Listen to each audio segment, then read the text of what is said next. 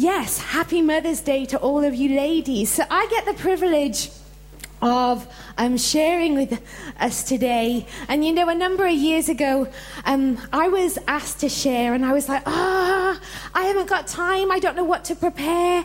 I don't know what to do. And somebody just said to me, Do you know what? Jesus uses you in your life where you are.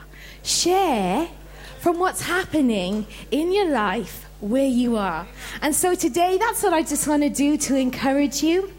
You know, back a few Christmases ago, I was really excited as I was preparing a dessert on the um, 23rd of December, ready for Christmas. And I was making my non bake Nigella Lawson lemon cheesecake, and I was like all in the kitchen. I was in the zone. I was excited. I was ready to go. And I was just making um, the whatever I was making, the cheesecake. And um, Daniel came into me and he said, Mum, Mum, it's Christmas, isn't it, in two days? I said, Yeah. He said, No, you will make sure I have a stocking, won't you? I said, Yeah, of course I'll make sure I have a, you have a stocking, babe. He said, Oh, brilliant. And he said, You will put a clementine in my stocking, won't you? I said, Yeah, I'll put a clementine in your stocking. Because you know clementines are the favourite part of my stocking, ma'am. Yeah, that's no problem, babe. I'll put a clementine in your stocking. Then he said, Will you put the biggest clementine in my stocking? I said, Yeah, I'll put the biggest clementine in your stocking, Daniel, and I'm busy making the cake. And he said, No, you sure you'll put the biggest clementine in the stocking? Because that is going to make me so happy this Christmas. And I was like, Daniel, I will put the biggest clementine in your stocking, babe. Oh, thanks, ma'am. And off he went. So I finished off making my cheesecake, was clearing away, and I happened to look at the fruit bowl. And in the fruit bowl was a whole load of clementines and a grapefruit. And so I called Daniel back in and I said, Hey, babe, what clementine did you want me to put in your stocking? And he pointed with wide eyes and said, That one there, pointing to the grapefruit. And I thought to myself, if I do what he's asking me to do, on Christmas Day, he is going to have the biggest shock of his life as he sticks his gnashes into this grapefruit. But it made me begin to think, oh, how human nature is like that, eh?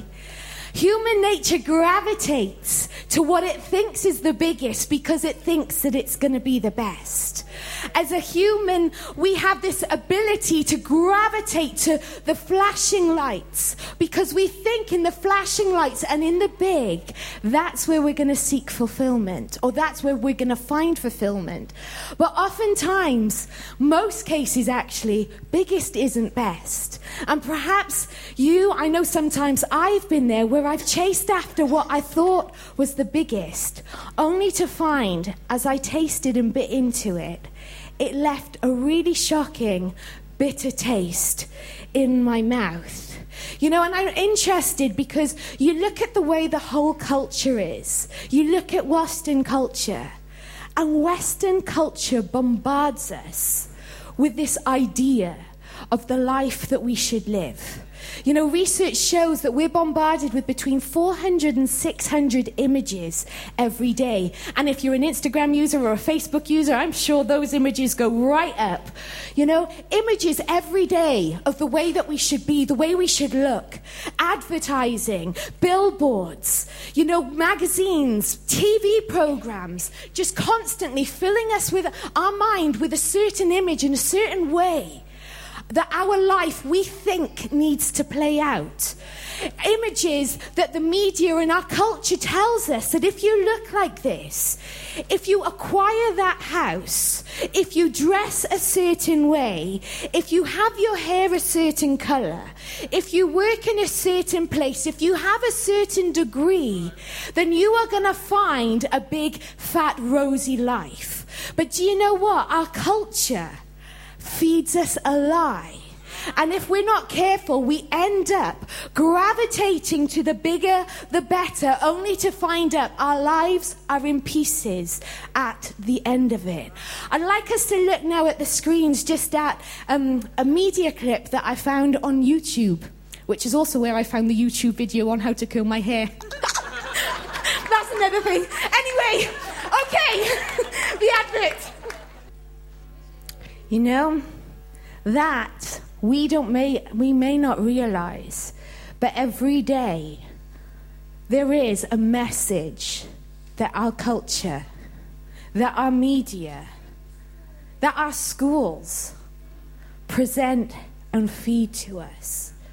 A message that, as we saw, a lady with pale skin coming in, even when she was made up and made to be look beautiful with makeup, it still wasn't there. Let's just nip her to um, her neck, elongate her neck, make her eyes look a bit bigger. And you know, Dave has been preaching about it. We've got to be so careful what we let pass through our mind. You know, the Bible encourages us to renew our minds. The Bible encourages us to consider what we allow to travel through our heads because our mind, when we start living in a certain way, we can really take our path down a different course if we are not careful. If we feed off the wrong things. Listen, I don't look like this because I eat carrots. All right? When I get asked if I'm pregnant, which I'm not pregnant, I just say, no, I'm not pregnant. I just eat too much chocolate. That is the reality. I'm happy to admit it. This mouth is enjoying chocolate, and I've got about a kilo of chocolate for Mother's Day that I am going to enjoy. But I'm just telling you that you don't end up looking like this on carrot sticks and cucumber. But if you can take that into any sphere of life, if you want a happy life, do not feed on what the world wants to give you. Hello Magazine, any other magazine, what the TV programs say is not going to lead you on a life that is full of blessing. And what I get so encouraged about is when I read in the Bible, Pastor Ray spoke about it last week. You know, our culture says intelligent, strong, focused, driven, car, material things, the house. They tell us this is what you need for happiness. And it isn't the truth. Okay, Pastor Ray preached about it last week and he said, no, it's not the strong. It's not the altogether. It's not the one that's got everything in place. It's the burnt stone. It's the bruised reed. It's the smoldering flax. The Bible encourages us and says, Do you know what? If you want to see fulfillment in life, if you want to see a life bursting, then I don't need, he doesn't need strong people. If you are in this place today and you think you need to be strong to be part of Jesus' army, can I just tell you now, no, it completely discredits you actually, because Jesus doesn't need our strength to bolster his name. What he does is he takes the people that says, I can't do it. The person that discredits themselves because they think they're not good enough. The person that looks at themselves and says, Jesus, can you do anything with this mess? He looks at that person and he draws them to himself and he says, Watch what I can do with you. You only have to look in the Bible. It's so encouraging. It's an encouraging message for us today. You look at the Bible and you think, if you were going to deliver a nation, who are you going to put in charge? You know, if you asked any corporation, and if you asked a corporation and said, if you want to be on top, who's your leader going to be? I can assure you that CV will be loaded with human ability. But do you know what Jesus does when he wants to deliver a nation? He takes a leader that's killed somebody. He takes a leader that can't even speak properly without stammering him, stammering, and he places him in front of Pharaoh. And he says, You are the one that I am going to use to deliver my nation out of captivity. You look at David. When they were about to pick a king for Israel, he didn't even make it into his own family's lineup. Imagine that that his dad would have every other child in the house ready for when the prophet came. And he'd leave David out because he thought he wasn't going to make the mark.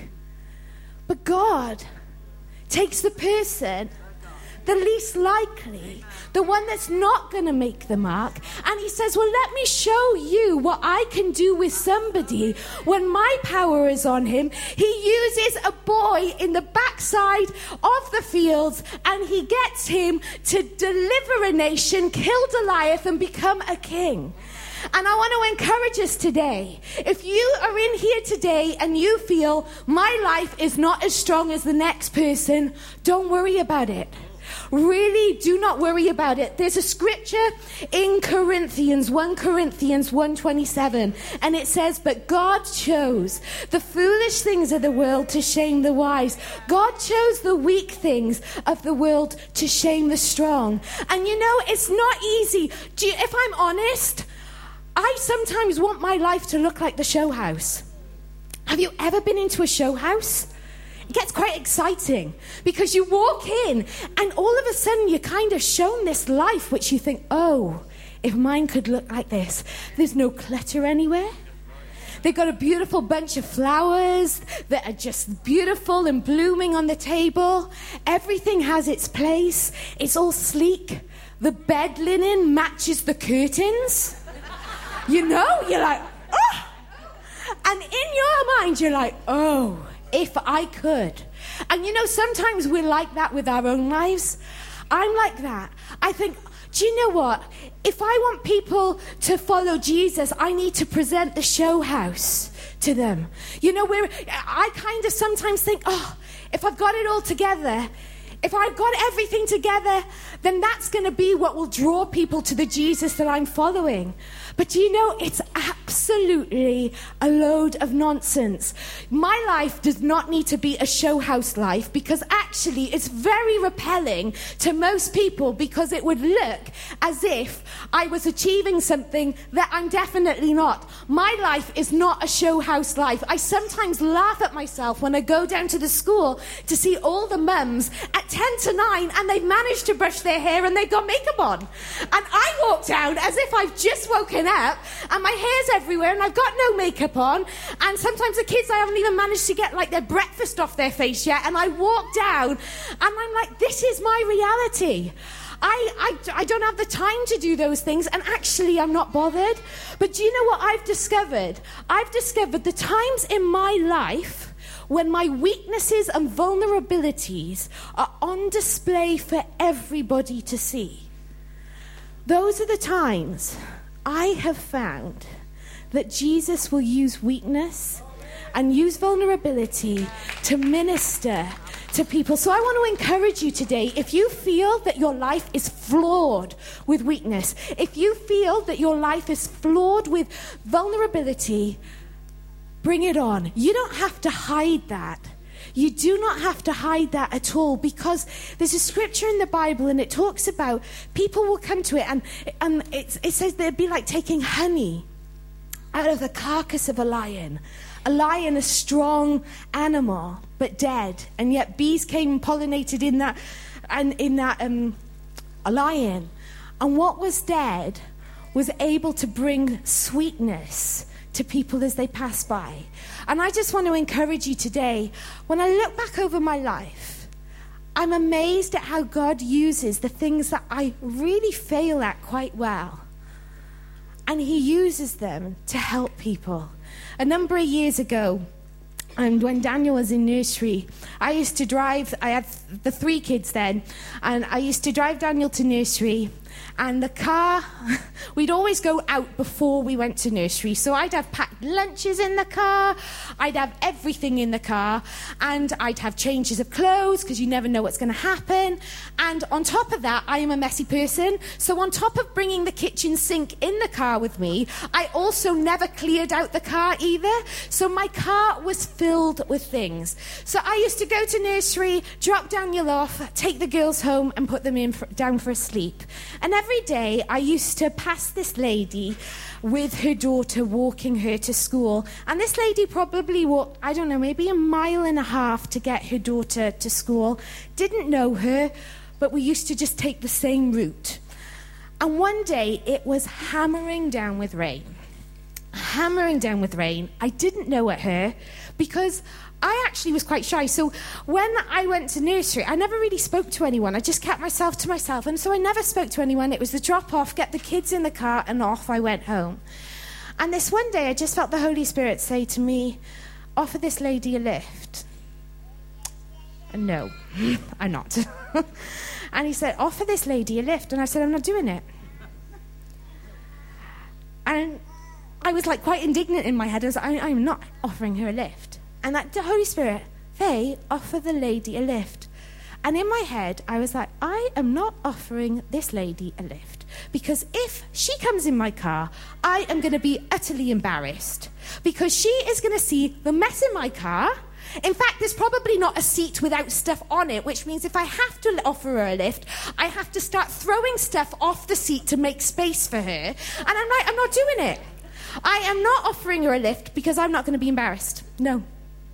And so I just, I drove away from nursery and I started going down the road, really kind of justifying why it would be wrong for me to offer this lady a lift. And I got to a roundabout, and you know when your heart is just going like this, and I was like, oh Lord, I know I'm being disobedient, but I, part of me doesn't care, but then part of me thinks I do care, and I felt convicted. And I was like, oh, okay. And I drove back round the roundabout, and I saw this mum that was just coming out of the school gates, didn't know her name. And I said, Oh, hi. I noticed that I've passed you a number of times um, on the way to school. It's hammering down with rain today. Can I give you a lift home? And she said, Yeah. So I stopped my car and I was so embarrassed. She opened the door and I had to like throw banana skins out and I had to like that, get all the stuff out of the footwell of the car and I'm going, so sorry, like this and really embarrassed. Anyway, she sat down in the car and I took her home. Didn't know where she lived. She showed me where she lived. And we got outside of the car and I said, Oh, um, my name's Faye, by the way. What's yours? And she said, Oh, I'm Rachel. I said, Rachel, you know, I thought um, I pass you every day on the way um, to school. I can't give you a lift to school because my car's full with the kids. But once Daniel's gone, I have got a space in my car. Would you like me to pick you and um, take you home every day from school? And she said, "Oh, that would be really lovely." And I said, "Oh, sorry about the mess in my car." I said, "Oh, I just haven't got it together." Da, da, da. And she said, "Oh, don't worry." She said, "My life's a bit of a mess as well." And she began in that conversation to explain to me how a few months previous, her and her children had to flee to Women's Aid because she came one, home one day and her husband had just cracked. He'd ripped out the whole kitchen. He'd put a sledgehammer through every electrical appliance there was. He'd painted, thrown buckets of black paint all over the kitchen. He'd gone upstairs into the wardrobes, ripped all of the children's clothes and her clothes from the wardrobe, and burnt them in the back garden. And she ran home. Um, not ran home, she ran to Women's Aid and just didn't know what was happening. And she was still living in this house. And she said, Yeah, my life's a bit of a mess. And you know, at that moment, I thought to myself, had, would she have opened up to me if I had turned up in my pristine car with my nice smiling face and everything looking good? For me, I think people are attracted to strength. But in that moment, I realized people aren't attracted to strength. They're really not. People want to see your weaknesses. People want to see your areas of vulnerability. You know, you look at when Jesus, you know, when he was raised from the dead, what was the first thing that he did when he met all of his followers? He showed them his wounds. He showed them the areas, his humanity of what they had done. And Jesus isn't looking for any one of us to be str- strong, to be part of his wonderful family. In fact, He loves it when we're weak. And I was just thinking the other day about, um, you know, my relationship and how it went on with Rachel. I went home and told Dave, uh, you know, just the story of what had happened. And he said, Do you know what, Faye? She's a single mum. Arranged to take her to Starbucks every um, Wednesday after nursery and take her out for coffee. When does she ever get that? So every Wednesday, I used to take her out for coffee. It was her only time that she got. She didn't drive. She didn't have the money to catch a bus to go into town, and it's not sometimes a lot of fun sitting in Starbucks on your own either. And we used to go out for coffee every day. Then she managed to get a new home, and our Connect group had the privilege of painting her daughter's bedrooms, her hallway, helping her sort out her new house when she was beginning to rebuild her life. I remember coming, yeah. You know, that came from a weak life on display. It didn't come from a strong life.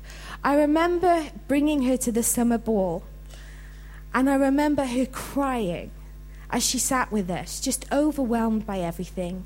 Rachel's not in my life now. I had a season with her. Her children went to a different school than mine. But I think, Lord, you used that time of her life when she was at rock bottom, and you allowed my weakness and my vulnerability to help her on the way. And that's what I said about, you know, drawing honey from the carcass of a lion. You know, the weak and vulnerable things. Those are the things that Jesus needs. He doesn't need your strength. Strength makes you proud, weakness makes us humble. When you're humble, you have to rely on somebody, don't you? And that's what the Bible says. He says, when you are weak, that's when I'm strong. When we're strong, we think that, you know, we're handing our calling card out, thinking we're the bee's knees. Oh, it must be like cringeable for God to watch from heaven as like his, like the people he created thinks they're amazing. You know, really, we're fatally flawed. There's just one perfect person that was ever perfect, and that was Jesus. And then from here on in, if he wanted a perfect people, he would have made us perfect, but he doesn't need it. Okay? He just needs humility and a broken vessel that says, Lord, if you can do something with my life, here it is on the table. You bring that to Jesus, and you'll be amazed, absolutely amazed at what He can do with your life. You know, um, thinking about the whole area of weakness, can I encourage you? I know Pastor Ray preached about it last week. Don't let your weakness stop you from serving in the house of God. Okay, if you're in this place today and you say, Oh, Faye, do you know what? I look at the people up on the stage, I see the singers, and it looks like their lives are all together. Can I assure you it's not? you know, I, it's not. If you look at anybody serving on the team, if you look at the welcome team when they arrive at 9:30, do not think they've been skipping through daisies all week. Okay? If you look at our youth team, and you look at the people serving, they are not the people that have got it all together. They are battling with the same things that you and I are, the same things, and yet they choose to say, Jesus, in the midst of my weakness, you make me strong because I've got to reach people. You know, that's the whole reason why we're here. Just to, just in case anyone's not sure why we need you to serve. We're not asking you to serve so you build a name for yourself okay? We're not asking you to serve so that people then look to you and think you're amazing. We're not ever looking for that. Dave and I aren't here for that. There's only one reason we're here, and that is to build the kingdom of God. That's only one thing that God is building in this earth, and that's his kingdom. And he chooses to use broken vessels, burnt stones, flat, um, wicks in a flax, flaxing or whatever, smoldering wicks. He chooses to use us not to build a name for ourselves, but to roll up our sleeves and say, if there's anything I can do to advance the kingdom of God, here I am, count me in, let's see where we can go. There are 170 odd thousand people in the city of Newport alone. 10 people can do a lot, but I tell you what, 100 people can do way more. Okay, so if you're in here today and you say, Faye, I attend church on a Sunday, but beyond that, I don't do a lot more. Can I say, there's no better place to lay down your life than to lay down your life in the local church and do what Jesus did. He laid his life down for us. And what a awesome privilege. In laying down our lives, we gain so much. We really do. So, can I encourage you if you feel disqualified, if you feel your life does not hit the mark, it doesn't stop you from doing anything because God doesn't need our lives to hit the mark. His life hit the mark, and He is the one that's over us, and He sees us through the lens of His life. He doesn't look at us through the lens of our lives. He only sees perfect children. He only sees children that He can use to dispense His grace and love. Jesus did all that He could, and He accomplished it all when He was on earth. And now He hands the baton on to us, and He says, Let's run. I'll use your weakness and I'll use you to confound the wise. The ones that think they've got it all together and handing out their CVs and calling cards. I'm not into it.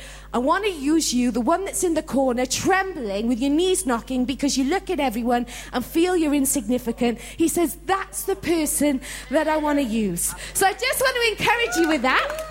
And I just want to encourage you as well that as we are journeying through life, a really important thing because we've all got weaknesses. We've all got weaknesses and we always will, okay? But there's a secret to living with weakness because, again, human nature, media talks about if you haven't arrived, you're not going to be happy. But I want to encourage you in the midst of traveling and journeying through life with affliction, with everything, weakness, vulnerability happening, there's a great scripture in Philippians 4:12 from the NIV version that says this. I know what it is to be in need, and I know what it is to have plenty. I have learned the secret of being content in any and every situation, whether well fed or hungry, whether living in plenty or in want. I can do all this through Him that strengthens me. Our lives are not perfect. But do you know, in the midst of our imperfection, we can live a contented life? And that is a real big key to living a happy life, a contented life. You know, it says in the Bible, in Timothy, I forgot it. Godliness with contentment is great gain. You know, there are people that are, are running after Jesus. They're godly. We've all got, you know, you say yes to Jesus, it makes you godly straight away. But the by, that verse says godliness with contentment is great gain. You know, there are people who love Jesus with all their heart, but they strive, and in the striving, they lose their contentment. God does not want you living discontented, living unhappy.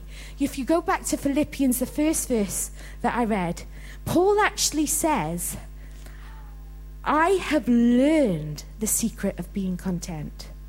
Contentment isn't something that floats on you and just drapes you and then, bam, I'm content. No, it says, I have learned to be content. You know, we in our lives, as we're living out our lives, don't discredit yourself. I've talked about it. But make sure that we are living a life that isn't searching for tomorrow, that it's robbing the joy for today. Contentment is a major factor in the Christian life, and it's something that Jesus wants us to have. He does not want to have discontented, godly Christians. Otherwise, he would have said it. He would have said, Godliness with discontentment is great gain, but he doesn't. He said, No, godliness with contentment is great gain. He wants you and I to live contented lives. Paul says, I have learned to be up and I've learnt to be down. I, I, know what it's like to be up and I know what it's like to be down, but in the midst of it all, I can be contented in the up times and in the down times. I can be hungry or I can be full, but I will still live a contented life because contentment is not based on your circumstances. It's based on a mind that has chosen to be contented. And if you're here today and you say, Faye, I do not know how to be contented. I want to live the Christian godly life, but if I'm honest, I look at my life and I'm not contented, I'm not happy, then I've just got three scriptures that I want to encourage you with that I believe unlock the secret to godly contentment. The first one is found in 1 Thessalonians, Thessalonians 5:18, and it says this, "In everything give thanks for this is the will of God in Christ Jesus for you." Can I encourage you today every day you wake up and start giving thanks? You're not giving thanks for the things that are happening to you, but you're giving thanks in the things that are happening to you because you are focusing your attention not on where you're at, but you're focusing your attention on the God that created the heavens and the earth. You know, something gets unlocked when we choose to give thanks when we choose to say, Thank you, Jesus. Thank you, Lord, for this day. Lord, thank you that you are with me today. And Lord, I know whatever this day may bring, I am thankful that you are here with me. You are the captain of my ship. And I am so thankful that I do not walk on my own today, but I walk with the creator of the universe. So that is one key for, success, um, to, for contentment. The second one is found in Philippians 2 14. Do everything without grumbling or arguing. It kind of doesn't come naturally to human beings, okay? It's like to ask me to sit and eat chocolate, there'll be a smile on my face. Ask me to do the housework, I'm like, pout. You know, I can't help it, I'm pouting. But in contentment, the key to contentment is when you get asked to do something, or even when you have to do whatever you've got to do in life, just do it without grumbling and complaining. Make a choice and say, Do you know what? I am not going to utter a grumble. I am not going to utter a complaint. You know, I think in Western culture, if you listen to the way we talk, grumble, grumble, grumble. Oh, I haven't got this. Oh, I haven't got that. Oh, this. Oh, that. Oh, the weather's not right. Oh, my car, this. And we get so caught up with the language of our culture that we take ourselves down by our own words. If we would choose to follow what the Word of God say and say, I refuse. I am going to exercise self control on this little thing.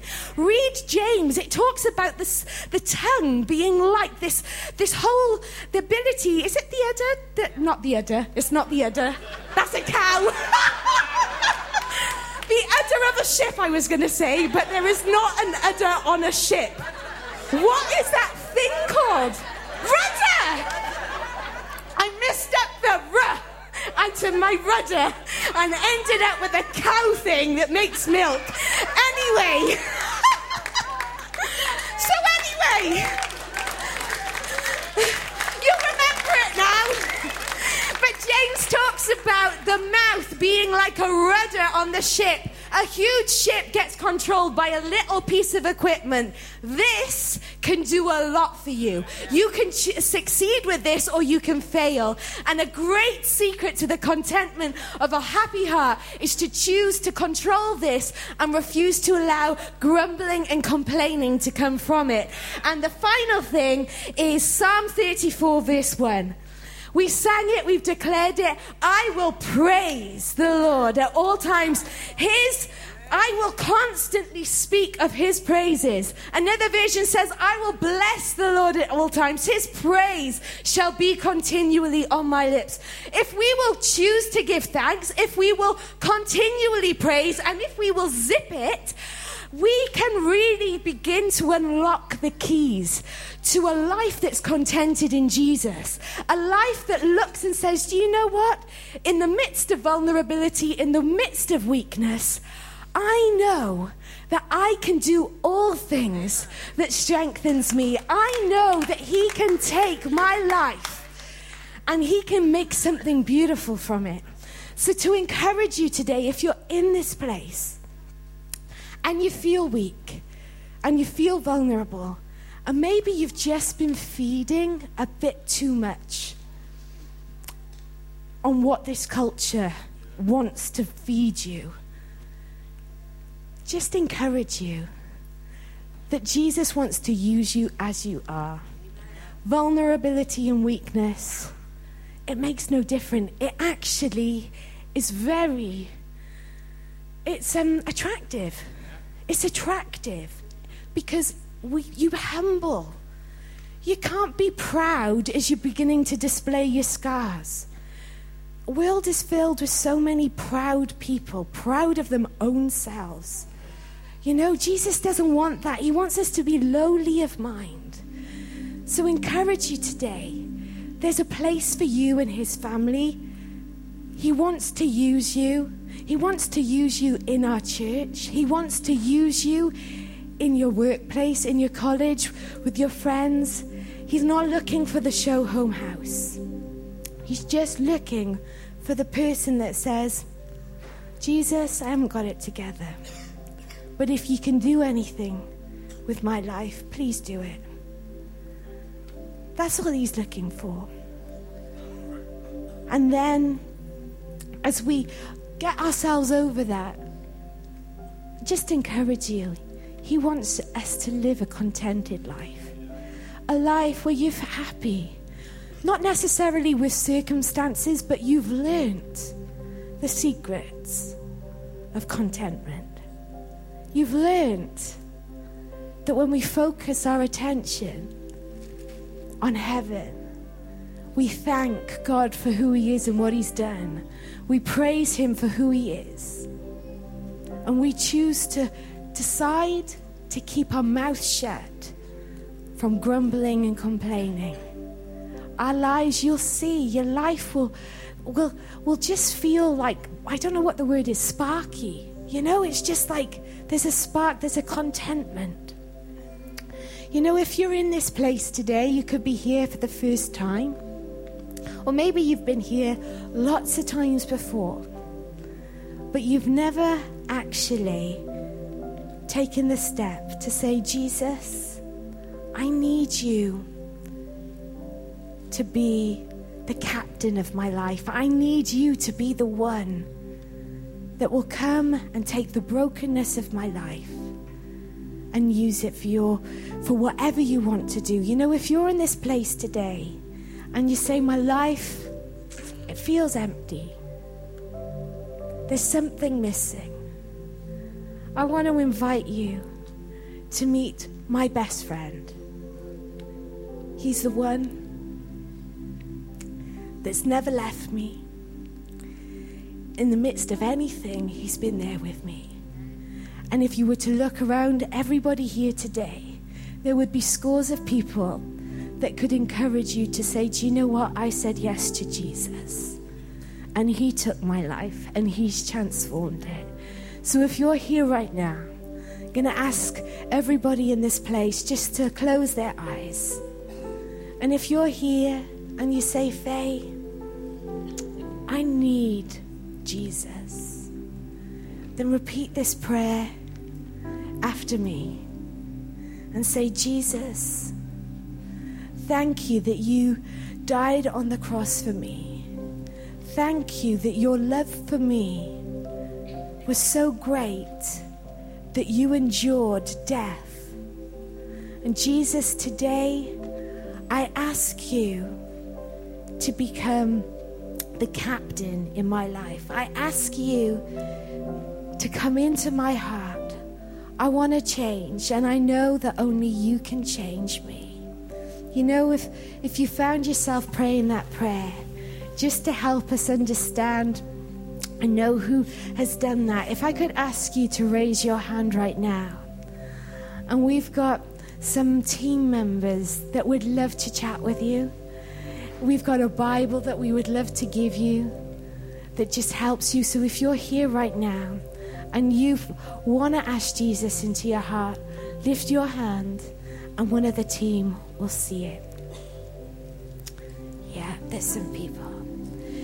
You know, and if you're in this place today and you say, Faye, what you said, I've accepted Jesus into my heart, but I felt that almost I wasn't quite good enough for the family. Can I encourage you? You are so good enough for the family. And if you're here today and you say, Faye, Maybe I, I only do attend church because I don't feel that what I have to give is enough. Why don't you take the first step today? Go and visit somebody on our connection point and say, I want to get involved. How can I help? And you know, you'll be amazed when we plug you into a team. You meet new people, you'll be amazed how you watch how God will just do stuff. He does stuff. His way of doing things, not our ways. I don't even know how he does it, but he just does stuff within us.